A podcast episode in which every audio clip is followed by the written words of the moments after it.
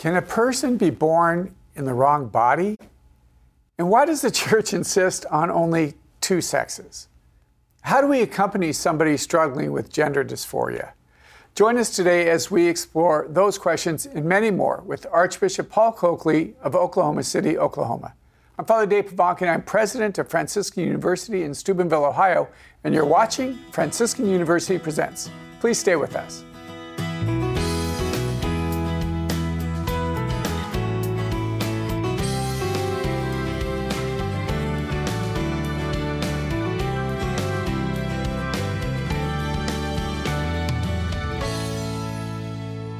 Welcome to Franciscan University Presents. I'm your host, Father Dave Pivonka. I'm president at Franciscan University in Steubenville, Ohio. Today we're discussing about how to walk with those who are experiencing gender dysphoria. I'm joined by our regular panelists, Doctor Regis Martin, professor of systematic theology here at Franciscan University, and Doctor Scott Hahn, the Father Michael Scanlon professor of biblical theology and the new evangelization, also here at Franciscan University. It's a great pleasure to welcome our special guest today, Archbishop Paul Coakley. Archbishop Coakley served as the priest for the Diocese of Wichita, Kansas for twenty-one years until his appointment as Bishop of Salina in two thousand four, and then in two thousand eleven he was installed as the Metropolitan Archbishop of Oklahoma City. In twenty twenty-two, his brother bishops elected him as the Secretary of the U S Conference of Catholic Bishops. Archbishop Coakley has written a recent pastoral letter on the unity of body and soul, accompanying those who experience gender dysphoria, which we're going to discuss today.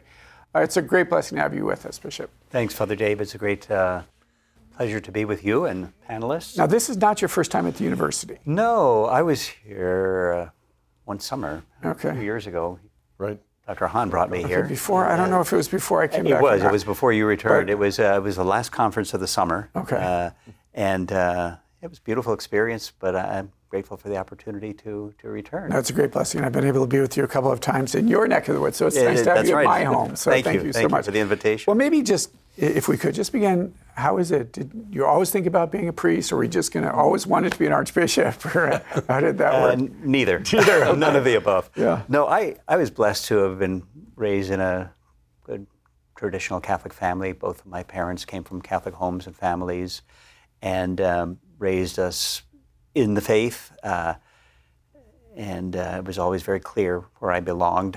Mm-hmm. Uh, I remember in adolescence when I started having to um, complain about going to, to Mass on Sundays, uh, and my, my, my dad put his foot down and said, "Paul, as long as you live under this roof, you're going to get up and you're going to go to Mass." yeah. so, so we did. It didn't get you was, very uh, far. Yeah, didn't get me very so far. So you, you experienced uh, the storms of adolescence like oh, everybody else? Oh, absolutely I did. Absolutely I did. And, and you know, I, I kind of drifted. I took my faith very much for granted. Mm-hmm. uh, as, uh, as a teen, uh, I, I wandered away. It was the nineteen seventies and all that was happening in the world in late sixties and early seventies. And uh, providentially, um, I ended up as a freshman in college at the University of Kansas and uh, became involved with a, a program called the Pearson Integrated Humanities Program, which was a great books program for se- freshmen and sophomores. And uh, I fell under the influence, uh, if you will, of um, uh, three marvelous professors, all of whom were Catholic hmm.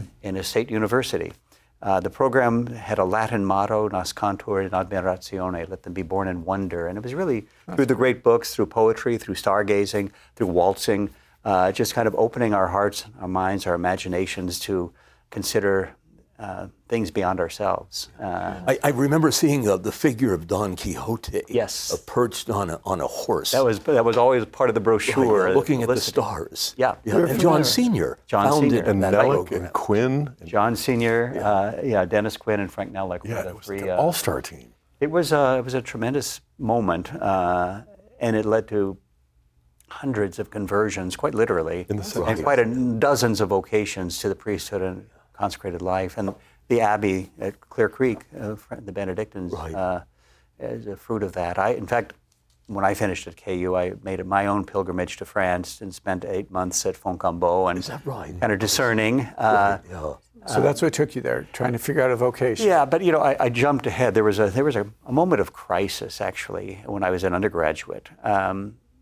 we went to Ireland for a semester, and uh, uh, they brought lock, stock, and barrel, one hundred fifty K U students to oh. to, to Ireland. We stayed on off the west coast on a little island called Inishbofin. Mm-hmm. Beautiful place. And a bunch of kids from Kansas, the first week we were there, two of our brothers were out exploring. Uh, I was looking at this, this is going to be, you know, a four-month sabbatical, you know, mm-hmm. uh, pub hopping across uh, across Ireland. And but the first week we were there, two of our, our friends had drowned. Oh my God! And um, I was four thousand miles from home and had never dealt with death or mortality, and uh, didn't know where to turn. And I ended up um, knocking on the rectory door in this little island, mm. uh, Saint Coleman's Parish, and um, met this young priest. We spent several evenings together, uh, uh, talking and walking. Uh, we walked together, actually, in, in search of my friends before they they were found to have been drowned. So anyway, he was very influential for mm. me, and that's what finally kind of the Lord knocked on my the door of my heart and opened it to the possibility that maybe yeah. being a priest wouldn't yeah. be the... I mean, all the great encounters uh, in history are personal. Yeah, yeah, yeah that's absolutely somebody right. singular, yep. irreducibly yep. special. So was, uh, your, was your roommate with you at that point? Uh, uh, yes, I had a few of my roommates who were with... Uh, yeah, you're referring undoubtedly to Bishop Conley. Uh, Uh, Jim Conley and I grew up together. Uh, he, his cousins lived in our, our backyard, basically, oh. and uh, uh, we played ball together in junior high. His dad was our coach. We were went to the same high school. His, our lockers were next to each other with Coakley and Conley. That's and, so great. And he wasn't Catholic, and I was barely Catholic when, by the time we went off to college, but we were both in this integrated humanities program together, and he became a convert to the faith uh, through that program. He went to Ireland. He was with us at the time of the, the drowning of our two friends, um, and we both found our way to France, uh, to the, the monastery, and uh, I came back from the monastery in France, Fontgombault, and uh, went to see the vocation director, the Diocese of Wichita, and was enrolled in the seminary the following fall. Mm-hmm. You know, it was uh, not something I ever dreamed that I would be, yeah. uh, that as a priest, let alone a bishop. Yeah. Uh, God's mysterious. Gosh, the hand of God is yeah. unmistakable. Yeah. And you're both bishops. We're both bishops. Is it from yeah. the same state? Yeah. Well, we, we were both priests of Wichita. Yeah. Uh, and um, Bishop Conley was actually working in the Congregation for Bishops in Rome at the time that my name was proposed as a bishop, but they kept it away from him because he, they, they knew we were best friends. That's great. That's great. Uh, so uh, I became a bishop, and then a few years later, he became a bishop, and yeah. so that's extraordinary. Uh, yeah, we have this remarkable parallel course so in our lives. And you both had fallen under the spell of John Senior. Oh yeah, he. In fact, John Senior was Bishop Conley's uh, godfather when he entered the church. Oh, so, uh, oh my heavens! Yeah. It's just a beautiful story too. That, that the, it was the intellectual life that, yeah, that really, really was. Began to kind of capture imagination. The university experience for both of us was transformative in leading us, leading him to the faith, and leading me kind of back to the faith and deeper into the faith. Oh, just, I, I think uh, Senior often uh, described his task as that of a janitor. Let me just open the door and introduce these kids to the wonders and riches yes. of their own past. Yeah. Mm. Our youngest son, David, went to Gregory the Great, which was inspired sure. by Integrated Humanities Program. Yeah, it and, sure was. Uh, it was his own uh, young adult conversion, awakening. But when you mentioned stargazing and poetry and all of that, I mean, you're not exactly. Yeah, he's yeah. waltzing, yeah. He did. All of these things uh, created imagination yeah. that is not necessarily explicitly Catholic supernatural, but it's just, it's like the more you make of nature, the more, the more Christ can grace. It's rooted in the real, you know. Yeah, yeah exactly. Right. A, a realism, a Christian right. realism. Yeah, I gather that, that Senior had left uh, Long Island at age thirteen. He ran away from home. He was in ardent search of reality. Yes. He stumbles upon these cowboys in North Dakota who introduce him to coffee and the stars. And he's, he's he had been looking at the stars all his life after that. Mm-hmm. Yeah, yeah he has, his is a remarkable story as well, John Senior. Well, that's fantastic. Well, thank you so much. And, and it's led you to us. So it's a great blessing. Yeah. Maybe just the background, the, your, the document that you wrote, the pastoral letter, was really quite beautiful. Uh, actually, I think all of the friars have read it. It was just really very, very well done. Where did that come from? What motivated it? With so many things that you could speak about, why that, why now? Well, um, I, I think the short answer would simply be that, you know, we were getting a lot of questions uh, from school administrators, uh, even in our Catholic schools, um, young people questioning their gender identity. And uh, um, it's with us. I mean, it, it's just, it's just, it's it's come like a like a like a tsunami, uh, and. Uh, So it was just, and there was very little I could find that was really being uh, given in terms of pastoral guidance, mm-hmm. and that I'm not sure that I'm necessarily the expert that can speak to it, but I can yeah. talk to some people and gather some uh, people to help put together. Well, a, you mentioned, uh, you, you cite the statistic that within the last five years, the number sure. of people who identify as transgender has doubled. Mm-hmm. Oh, that, that's remarkable least. and, and it's really frightening. Down. No. You know, a couple of weeks ago I saw a statistic, but you know, you got to take it with a grain of salt, that uh, now in public high schools, one in four identify as L G B T Q, and that the plus. T is plus. I'm it's not right. sure what the plus I don't means, either, but, uh, but one the in T four. is like really growing. Repeating decimal. Yeah, it's a contagion. It's a tsunami. It's a trend, though. It really yeah, is. I mean, I, don't, I, I really do not want to be min- minimalizing, because, and we're going to get to this, and I think the part that you do about the people that are suffering, walking them, is, is one of the most beautiful, and the families. But it is trending now. It's it's kind of the cool thing to do, and and that's part of the pressure of being young young people, you know? I think it's just... It, it is. It's trending, and, and largely uh, showing the highlighting the influence and impact of social media. That's right, that's, right. that's how it trends. Um, but the, the power of that, uh, and you know, it's not like trends from fifty years ago or thirty or twenty years ago, even that, that were maybe less less um, destructive. I mean, yeah. these are young people uh, when their brains are not even fully yet formed, or, or they're not even able to, to vote or buy. Ear, right. uh, are making decisions that is going to affect them for the rest of their lives. I mean, we certainly need to be compassionate, but we also need to be very clear yeah. about this. The trend is is is is regarding something that's an aberration. It's it's psychotic, pathological. I mean, when I was in junior high school, the trend was guys would wear pegged pants and Cuban heels. I mean, there wasn't anything unnatural about that. Right. But to embrace transgenderism seems really bizarre. Yeah. Maybe in this first section, if we just distinguish, and I think, again, you do a wonderful job at this, between the individual who's struggling and the movement yeah. and the agenda and the activism, that which I think is destructive, demonic, I think, honestly. It's just, mm-hmm. it's so destructive. So maybe make a distinction there. Yeah, I, I mean, I think for me as a, as a, as a priest, for me as a pastor, what, what, what I was trying to address is, you know, the young person in front of me, or, mm-hmm. or who's who's in pain, who's struggling, who's suffering, who's confused, uh, or the parent who's who's pulling their hair out. Mm-hmm. How do I deal with this? Mm-hmm. You know, um, so I think the, the the pastoral response is is really more the the the, the focus of this document, of, of this pastoral right. letter. Um, but in order to get there, we had to present some of the anthropological, philosophical, theological. Foundations uh, and pre- present some credible data as well from yeah, from yeah. Uh, therapists and science and uh, but uh, so the focus is really intended to be a pastoral focus and mm-hmm. approach, uh, very different from the the impact that the the movement or the ideology is having, uh, and that needs to be addressed as well. But yeah, and you quote the Holy Father, Pope Francis, about that, about the ideologies really coming against that, which is, I mean, he's been very clear and very very clear, hasn't he? Yeah, yeah, insistent. Yeah. yeah, yeah.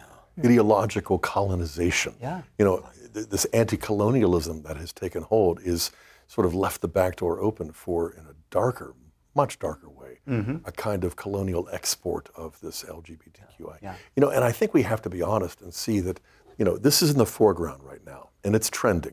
It's a kind of cultural fad for a day, but against the background of D E I, that is diversity, equity, and inclusivity. And I think we have to recognize that the people who are using that are weaponizing that as well. Mm-hmm. You know, if there's anything that is diverse and equitable and inclusive, it's the Catholic Church. Yeah. But the people who are advancing D E I have contempt for traditional morality. Sure. Mm-hmm. And so this terminological battle is one that thus far we haven't won. In fact, we're we're losing badly. And so I would say what you're doing in the pastoral letter is not just useful, it's necessary. That is, you are shedding light on a dark situation, but it's the light of the gospel. Mm-hmm. I mean, you say joyful witness, you speak of accompaniment, but you also take seriously the need for counseling and for formation that includes the clergy, but the laity, and especially us parents. Mm-hmm. Yeah, to me, that is the only way to fight this. It's like a tar baby. I mean, if you just hit it, you're going to get it all over you. Yeah. But if you shed light on it, you're going to really, I think, show people the way. Yeah. Diminish its power. Yeah. yeah. And, and I think you're right, Scott, is that what we're seeing is, you know, the vast majorities of schools, this has just become commonplace. And and I think in some ways that we have been slow. You know, the university, we can talk more about it later, the university's been working on a document on this whole issue as well for, for a number of years. And and I think for young people, they're not hearing the church say anything about it, and they're hearing it from everybody else. And that's what we really have to be able to speak into. We'll have more to say in just a moment. Let's hear from other voices at Franciscan University of Steubenville. It's important that we express the true teaching of the church on human sexuality because it's for the good of the human person. We know that we won't, don't want to be dismissive of persons, but we also don't want to be too permissive, especially when we're trying to walk with someone who is experiencing gender dysphoria. So how do we do this? I think the way that we do this is we recognize from the start that this is a person with immense dignity before us, and that they, like us, have struggles with sin, but also at times live virtuously by God's grace. If we can recognize that, we can seek to meet them where they're at, and it gives us the opportunity to share the teaching of the church and to love them in their experience.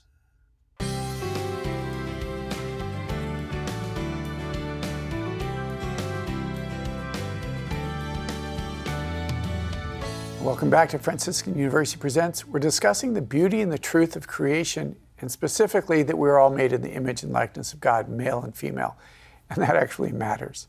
I'm sorry, but you're you're telling a story of something. Yeah, yeah, I was about to relate that the week before um, I released this pastoral letter, uh, I had received a troubling letter from a troubled parent uh, about uh, a child, a son or a daughter. And um, I don't want to say anything that would tip who it might be um, or from where.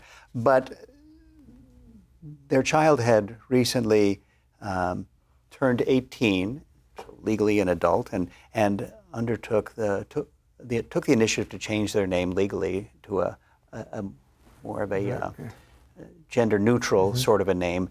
But their request of me was that as the child is walking across the stage to graduate from one of our Catholic high schools, uh, that they be allowed to use their new name instead of their Christian name, their, the name given in baptism, mm-hmm. that would better reflect their new identity. Uh, so this was, this is how real yeah, it yeah, is, yeah, and, and this is good Catholic families, good Catholic high schools. Uh, yeah. So now you, you seem to imply, Bishop, that at the heart of it is a it's a lack of an understanding of not merely this, but a Christian anthropology, mm-hmm. that, that the human person, so maybe speak to that, the human person is made in the image and likeness of God, and why this matters fundamentally to this issue. Well, to me, it seems the most fundamental question and problem is the challenge to creation. I mean, just to to reject the fact that we are creatures. It's it's that fundamental that that we don't make ourselves, we don't create ourselves, but we are created by a God who loves us, in whose image and likeness we are uh, created and formed, um, and who has uh, created us after a certain pattern of mm-hmm. wisdom and truth, uh, a God who is love. I mean, all of those things come together in, in an adequate anthropology of how do we how do we live out our yeah, our yeah the body-soul composite. Yeah. Mm-hmm. You can't really shatter it. Right. And I think you mentioned that when you separate the two, uh, you diminish the humanity right. of the human person. I, I remember a conversation I had with John Crosby, who had been debating a rabid feminist who said, John, it really doesn't matter what we do to our bodies as long as we respect the person. Mm. I mean, that's kind of schizophrenic. You you prescind the body from the person as if we've got two separate beings here. Mm-hmm. It's dangerous. Yeah. What did you tell the mother? Um, I published this letter, and uh, she'll be at graduation next yeah, week. Yeah, yeah. So I haven't had a conversation with her yet, but uh, but we It could get sticky. The letter. Yeah. Yeah. But this image of uh, God that we bear is so simple yet profound, and it's so primordial. I mean, in Genesis one, verse twenty-six, mm-hmm. male and female. You know, let us make man, and then male and female. So it's not just the soul no. that is unique compared to the animals. You know, so it is the soul with intellect and will to know what is true, to choose what is good.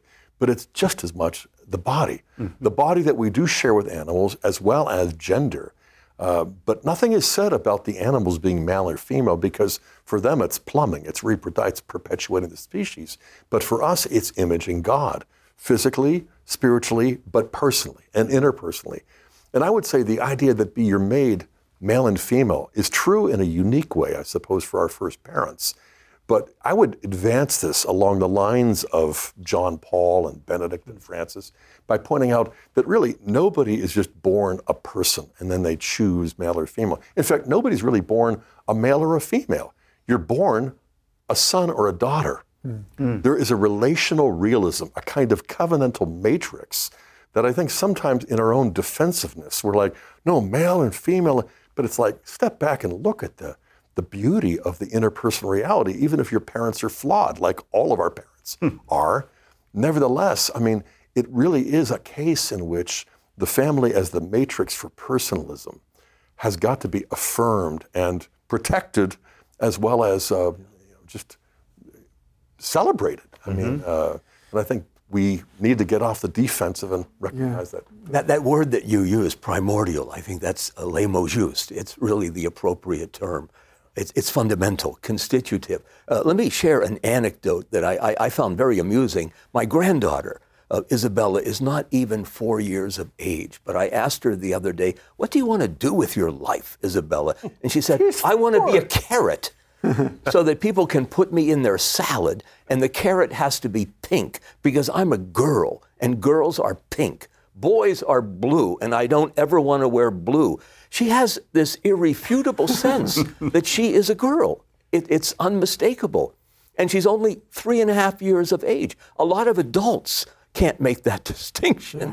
I mean, they've been so bludgeoned by this transgender ideology that they're frightened. They don't have the courage to draw those distinctions. Mm. And yet she's not going to be a carrot. No, no. But but but, but I, I say that because the reality is, is we have this a population that are really struggling. What am I? I I've talked before is that there's this transition that's taken place from who am I to what am I? This fundamental metaphysical question of what am I? And she's not a carrot. She's yeah. if, if she says that in ten years from yeah, now, then, then she, she needs, needs to talk therapy. to somebody, right? yeah. But isn't that the case? Is that yeah. is that we live in a population where the culture says that whatever an individual says, that we have to affirm that. And you're it's cute when she's four years right. old. You know? Yeah, I mean, it's become so fluid. Uh, the only fixed point is I decide what I'm going to be. Exactly. And that changes. Mm-hmm. I mean, that's that's an invitation to disaster and misery.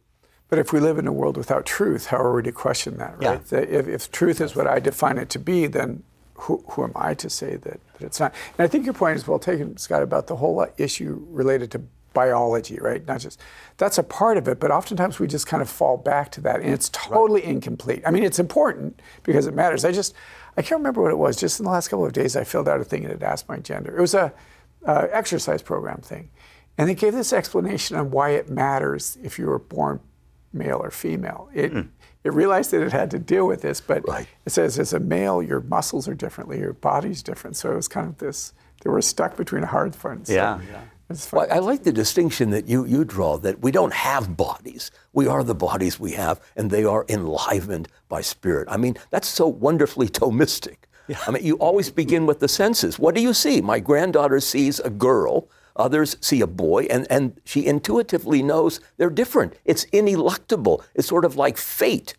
I mean, Freud was mistaken about mostly everything, but when he said anatomy is destiny, that's one of the few pronouncements I think that was spot on. Anatomy really is sort of destiny. I mean, I can't have a baby, but I can help raise one. I mean, that's a sundering difference.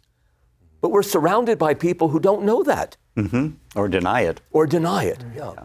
Yeah, but the fact that the soul is the form of the body, I mean, that that's not just biology. That's not even mere psychology. Mm-hmm. That is the, the light of revelation illuminating the natural sciences so that we might realize Aristotle saw it apart from the Bible, but if the soul is the form of the body, you're not going to have a female soul trapped in a male body.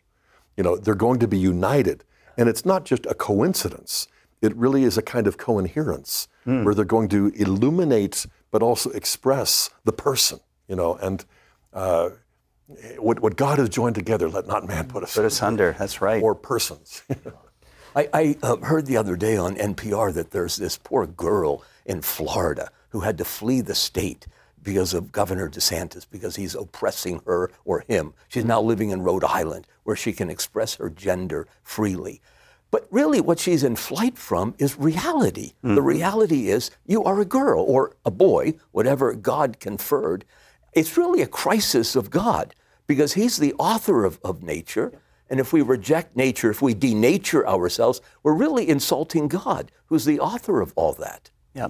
So it's a first question mm-hmm. we're ra- we're grappling with. I agree. I th- think it's it's really a question of, of who we are in relation to to, to God. Mm-hmm. Uh, non serviam. I, I will not. I will not serve. I will not submit. I, I'm going to define myself. I'm going to be myself. And that's the demonic dimension yeah. to this that you mentioned, Father. Mm-hmm. You stated that um, that they recognize that their desire, that there's something rooted in this, is a desire for good. And maybe just speak to that, because I thought that was a good insight. Well, it's kind of the way we're wired, is it? Yeah. To, to, to, we, we choose the good, to, we seek happiness, and what we think will make us happy. Uh, um, very often we end up choosing goods that are inadequate, uh, that will not, that cannot mm-hmm. deliver mm-hmm. what the, the attractive packaging seems to promise. Mm-hmm. Uh, uh, Madison Avenue knows that very well. Well, maybe they don't admit it, but they don't want to admit it. But uh, but we're made for more, and uh, so I think very often people that are choosing bad things don't. They're doing it. Even somebody in the, the, this case of, of gender dysphoria uh, and transgenderism, uh, a desire to to uh, to become or to be or. Uh, a person of another gender or yeah. sex is rooted in something good that they might see or perceive uh, is represented by that. Uh, but uh, I was preaching on this the other day, and I, one of the things I was thinking about is that, that desire, which is a good desire, to belong. Mm-hmm. And that if you don't feel like you belong with yourself, then you're going to look for something other. And and I think that that's a part of it, is that they, for one reason or another, and, and we're not going to get into what might cause all of that, this This longing to belong, to be accepted. Now, again, it's misguided, mm-hmm. but I think that might be a part of yeah, it. Yeah, I think so. I think the error, as you point out in the pastoral, goes back to first principles, which is in some ways why it's so hard to address. Because, you know, if you set out on a journey and the first move you make is wrong, then you might make every other yeah. move right, yeah. but you'll end up about as far as you can be from where you started off or where you want to be. And I, and I think of gender itself as being that mangled first principle. The the notion that gender is a social construct. You know, ironically, the notion itself is a social, social construct. construct yeah. You know, when in fact, uh, society is a gender construct, beginning with marriage, beginning with family, then the extended clan, all the way until you have the twelve tribes that form the nation of Israel. And if you look at the ancient city by de Coulanges, looking at Greece, this is true across the board. Mm-hmm. It, it only takes a little bit of postmodernism to recognize that calling gender a social construct is deliberately targeting family in order to deconstruct it. Mm. And I mean, to take it back to male and female, where you find love expressed in a life-giving way that you don't find among siblings or neighbors as such, only in this unique bond of marriage. And so the sexual revolution just made this sort of thing not only predictable, but I think in a certain way inevitable. Yeah. And so we, we really have to fight this and, and recognize that if they have contempt for our morality, we ought to just return the favor and express a respectable contempt for their ideology. And at the same time, you know, not be on our heels defending ourselves, but just say, you know, look in the mirror and look at history and look at reality. Call it what it is. Yeah. I I I, uh, I, I resist uh, the the argument that we should just treat this as a kind of passing fad. Uh, it's a fashion; it'll go away, sort of like uh, the hula hoop. It's more like Marxism. Uh, that wasn't treated as a fad. Mm-hmm. I mean, it, it managed to amputate the memory of Russia for about seventy years, mm-hmm. and it, it's still uh, in recovery. I mean, Marxism did a great deal of damage to the human spirit and to great numbers of innocent human beings. I, I think transgenderism is every bit as destructive, but even more insidious. It, it's not just heaping contempt on traditional morality. It's a, an exercise of contempt at the expense of reality being the constitution of created existence. I mean, if that's the nature of your assault, the gravamen that you want to somehow subvert and destroy, then you have serious problems. Yeah. I mean, it's it's an epistemological question. Uh, do we not know the difference between men and women? I mean, who's going to instruct people about that? I, I don't think it's a function of knowledge. It's a value judgment they've made. And that judgment is completely insane. Mm-hmm. It's a kind of madness. Yeah. Mm-hmm. We'll be right back with more Franciscan University Presents, and Regis will help us know distinctly the difference between a male and a female.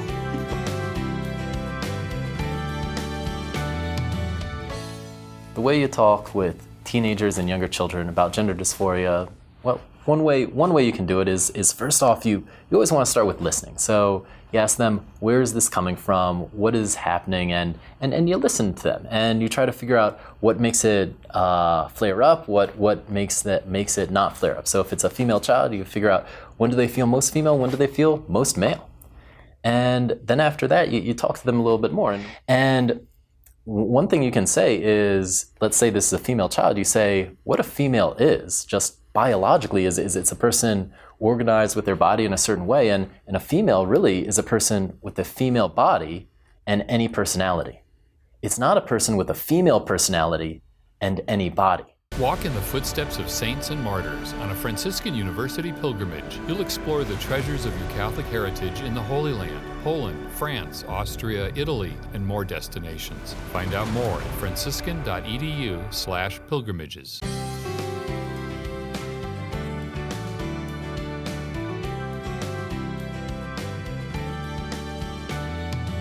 Welcome back, Ewer, and thank you for joining us. You're watching Franciscan University Presents, which we, we record here in the ComArt studio at Franciscan University in Steubenville. Our students are operating all of the camera equipment, and our theology professors, Doctor Martin and Doctor Hahn, and I are discussing how to accompany people who are experiencing gender dysphoria.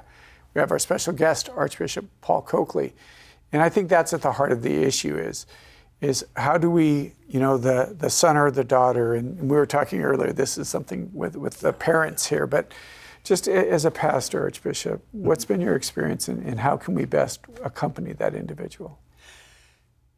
One of the things I think is just to be to be in conversation, to be to to, to really be intentional about being in a relationship with sons and daughters. I think of, uh, very often we let a, perhaps a, uh, a wall grow uh, in, within relationships, and we, we uh, or in a marriage for that matter, uh, uh, we just don't communicate. We stop communicating at any kind of a significant uh, level. Uh, this is something that for parents will require some conversation about. But if it's the only thing that you're going to converse about it, you're getting off on the wrong foot. Yeah, I like what you said. Um, When they come to you, the first thing is to ask questions. Yeah. I thought that was really insightful. Just try to get a sense of what's going on. Where is this coming from? Don't don't assume too much. Right. Don't presume that you understand what's going on. Yeah. I I, were, I remember uh, coming across a line uh, in Luigi Giussani. He was trying to uh, determine what struck him most about Jesus. And he said the real miracle about Christ was the way he looked at people, mm. like Zacchaeus, you know, come down from that tree, I want to have supper with you. The look was a look of love, yeah. love and truth harnessed together in the most exquisite way that makes the, the listener realize he cares about me. Mm. It really matters who yeah. I am. He wants to get at the heart of what's bothering me. Mm-hmm. Yeah, I, you, as you're describing that, I'm thinking of the Caravaggio painting of the Call of Matthew right. with that, that beautiful gaze with the light right, right. focusing. Yeah. yeah.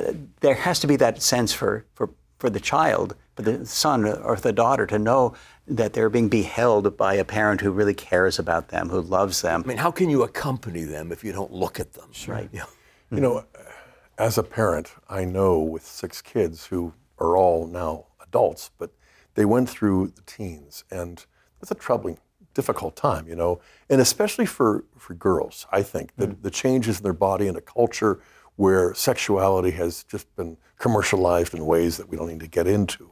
Um, but the transgender, I mean, if you're just simply thinking about the children themselves, uh, you would want to just um, basically attack what is going on with the hormone treatment and the, mm. you know, the surgery, because, I mean, forty percent in terms of suicidal thoughts, nine times more likely to attempt suicide. It's not the first disorder to afflict teenagers or preteens, you know. Uh, the fact is, I, I, I have a friend uh, whose daughter went through this for a few years, and they didn't come down and just, you know, crash her party and condemn her or throw her out, you know. She's back, um, but it was hard, and it took time, and it took a lot of patience. Uh, I also know another father who's daughter had an eating disorder, mm-hmm. and uh, it wasn't just an instance for judgment, you know, but when you discover what she sees herself, how she sees her body, you know, uh, you just don't waste time spending hours and hours reconnecting, reaffirming, yeah. uh, and, and just loving, mm-hmm. even if it means rebuilding. Yeah, mm-hmm. And that's one of the things you said, Archbishop, in your letter is that unfortunately, with this, it's not just a fad, but it's it's a really dangerous fad because some of these kids, literally kids, are getting puberty blockers and surgery. So it's going to have a, you know, your friend worked through it and they walked through it, but in so many places, these kids can go and they can get this treatment without mom and dad even without knowing. The parental, right. yeah, notification, yeah. But this was a Catholic family. It was a homeschooling family, right. and they were in a state of shock. It took them weeks to, to even accept that this could happen to them. But it's not just them. Right. The, the, the example that you cite of the eating disorder, I think, is really instructive. There must be parallels between the two. I once knew a student who was anorexic, and for me, the solution was quite simple. Sit down and have a hamburger, for heaven's sakes. No, have two hamburgers. But I was told by an expert, this is one of the most intractable problems it is. It is. that people face. But it's virtue is not knowledge. Because I've used that a couple of times is, you know, if an individual, and, and you're on a college campus and you have kids that struggle with that, obviously that's not the answer. So you can't just say get over it. But the other part is, is that imagine if somebody came and they said, I feel fat, I don't feel like I want to eat. We would say, then don't eat.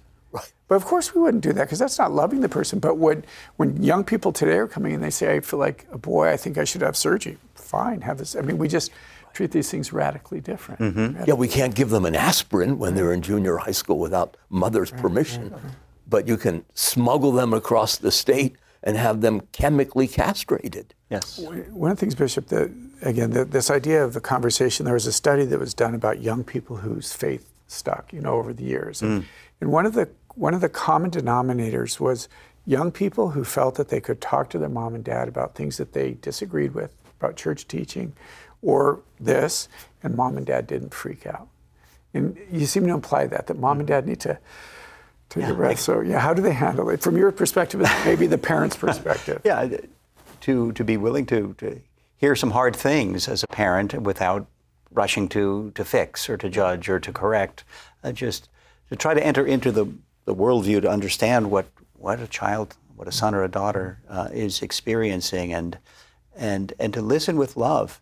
Um, and and to, to show that appropriate compassion. And then we, from that foundation of, of, of, of love and respect, uh, the parent can guide mm-hmm. and, uh, and offer direction and suggestion and mm-hmm. correction. But without the, the relationship, without right, the, right. that right. covenant. You know, it's hard for some people, and I'm going to include myself in this, because my parents separated. We were able to kind of prevent them from divorcing. They ended up getting back together. It was detente from then until the end. But um, you, you start parenting, and you're insecure, and so you're anxious. Mm. And only too late do you discover that practically the definition of fathering is non-anxious leadership, not just leadership. You know, it can be domination at that point and manipulation. But early on, I had my father-in-law to step in and help me to recognize non-anxious leadership is really one way. But if you look at God the Father, how does he generate the Son? It's not physical. He affirms from all eternity the Word. Hmm. You know, and if that's the case for constructing eternal life in the divinity, then the word of affirmation I have found, I mean, you have to be willing to criti- to criticize, mm-hmm. but you have to do it in the larger context of love.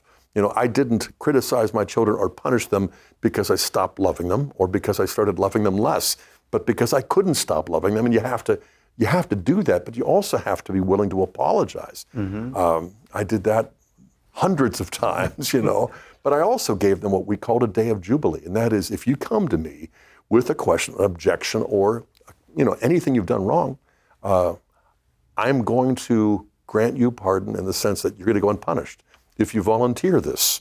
Because that's how fathers father me in the confessional.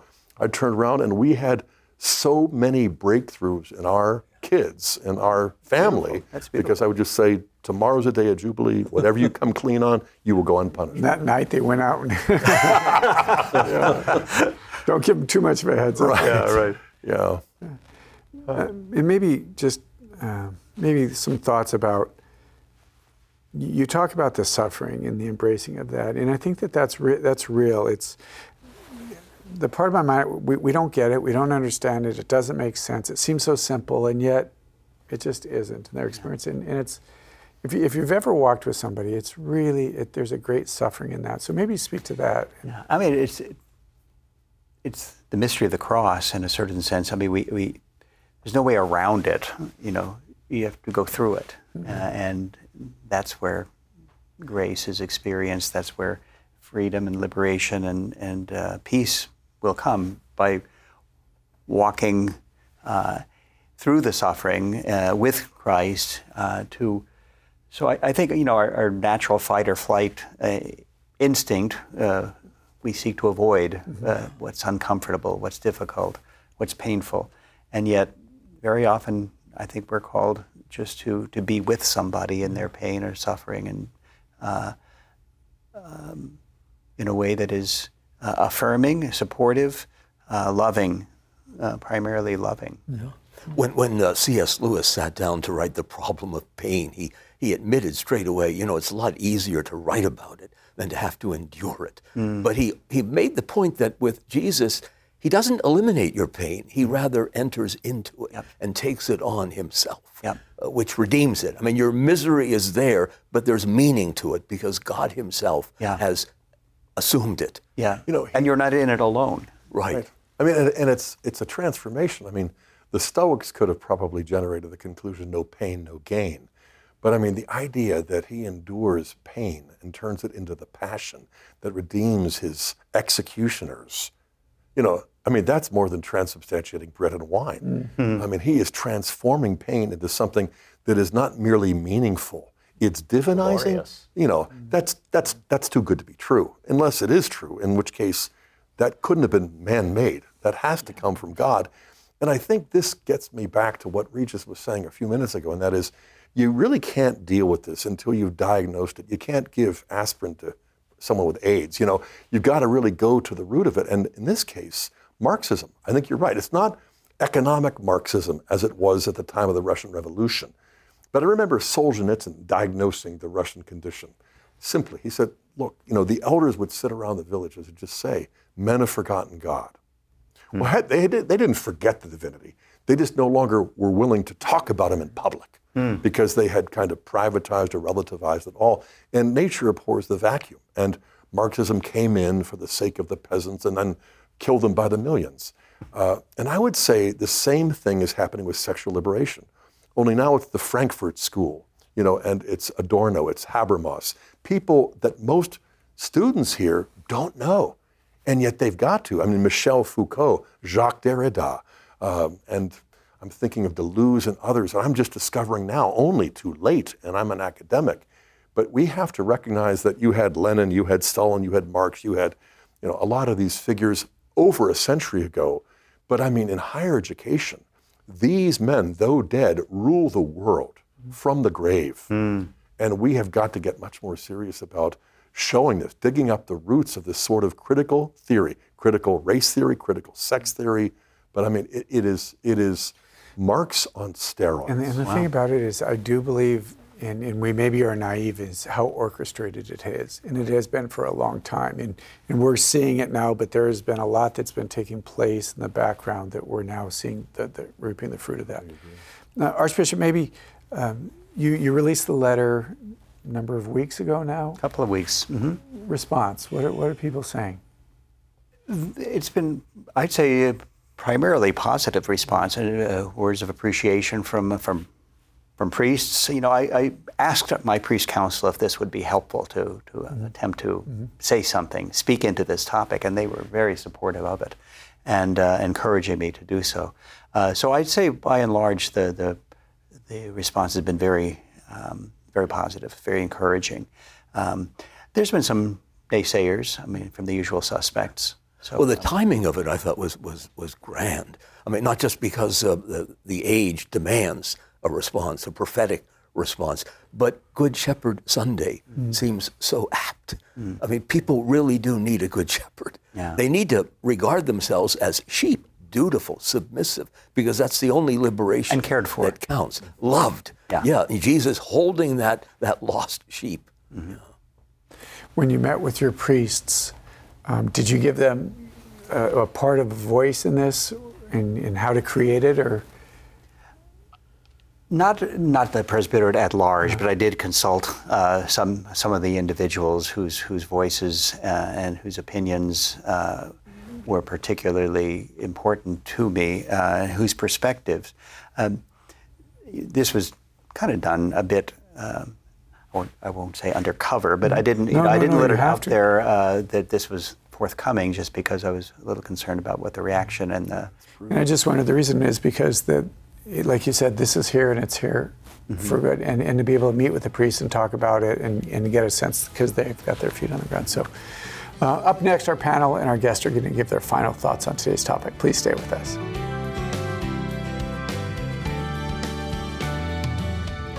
Well, the first thing you need to remember is that this is probably not an activist, a transgender ideologist sitting across from you. The first thing to remember is it's a person, a person that's held in existence by God, loved by God, no matter what their problem is, whatever difficulty they're bringing. The second thing I'd remind people of is that it, you're you're fortunate that they're they're raising the issue with you, especially if you're a parent. It means you have their trust. Or maybe they're, you know, they want they want to get belligerent about it, but don't play that game. You ask them questions. When when did this start? How does it feel? What do you mean? Not as a form of interrogating the child or the person, but as a way of coming to understand what their actual experience is. When you see the world through a Catholic lens, you see God's hand at work in human history. You see the true, the good, the beautiful. Franciscan University of Steubenville's Master of Arts in Catholic Studies is an online program that offers courses in literature, biology, art, theology, psychology, all taught from a distinctively Catholic perspective, so you can see the world with Catholic eyes. Find out more about the Masters in Catholic Studies. Go to franciscan dot e d u slash m c s.